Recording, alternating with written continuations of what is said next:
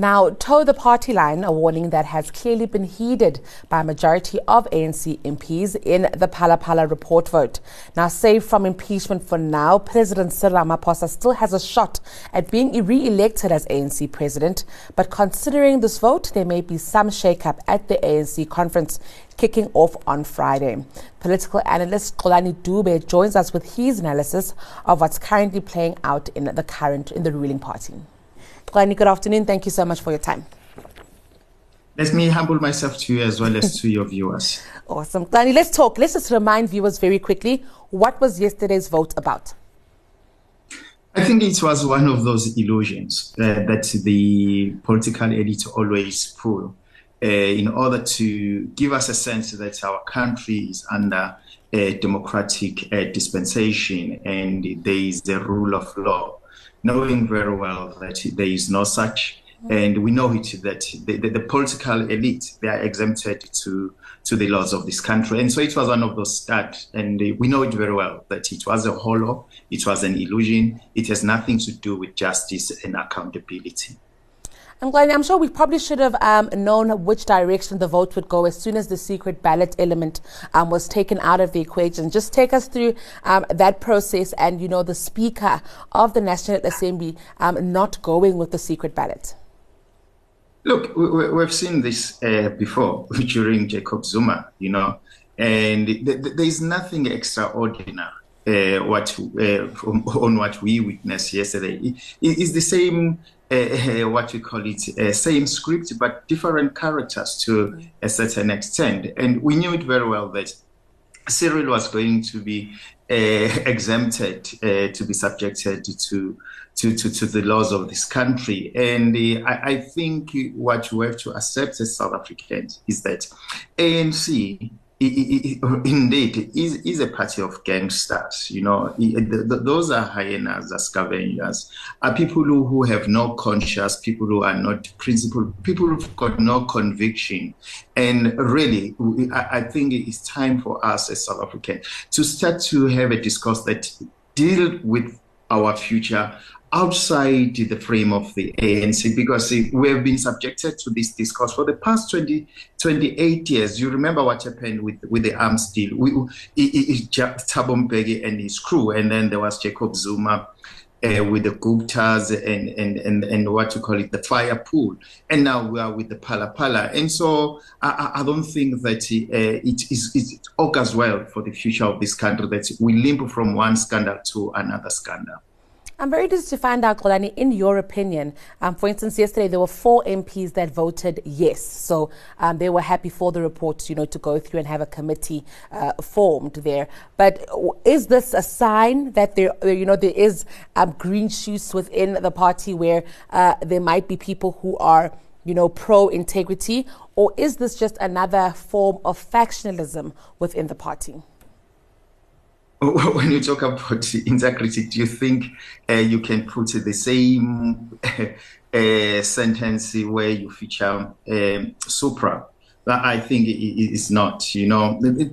You remember that there were people who were really of principle, your Dr. Makhosi Khoza, your Ben Turok. Remember what happened to Ben Turok and Makhosi Khoza, because those people were voting based on principle. They were not factional, you know.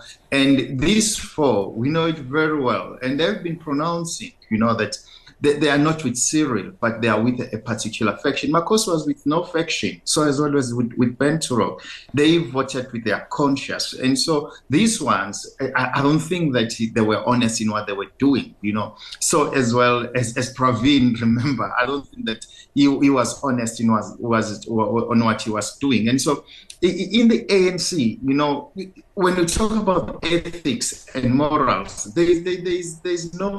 there's no debate, you know. Once you start to debate what is moral and what is ethical, that's where you justify wrongness. And so I don't think that really we need to give them any accolades to say they are people of integrity and they are of high ethical when it comes to their characters, because we know it very well that they are not.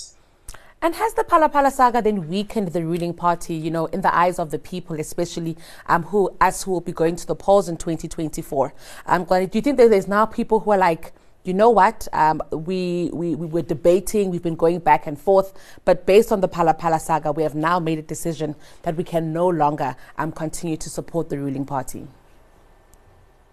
Look, you know, we have to understand that the people who really determine who's supposed to ascend to the highest position in any country is the ruling class, you know. And so political parties and political leaders are useful tools of the ruling class. And who is the ruling class? Are those who control the means of production.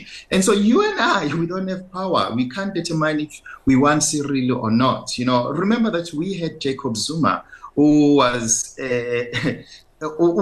charged and was in, you know, and according to us South African, we thought that this man is not supposed to ascend to the highest position. But look, he was the president of our country more than once. So as well as with Cyril. Cyril went to the highest office, knowing very well that his hand is dripped with the blood of people of Marikana.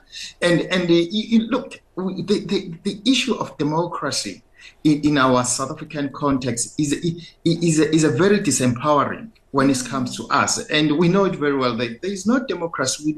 We live under the dictatorship of the ruling class. It's the ruling class that determines who's supposed to be in power. In future, you don't be surprised if they give us Julius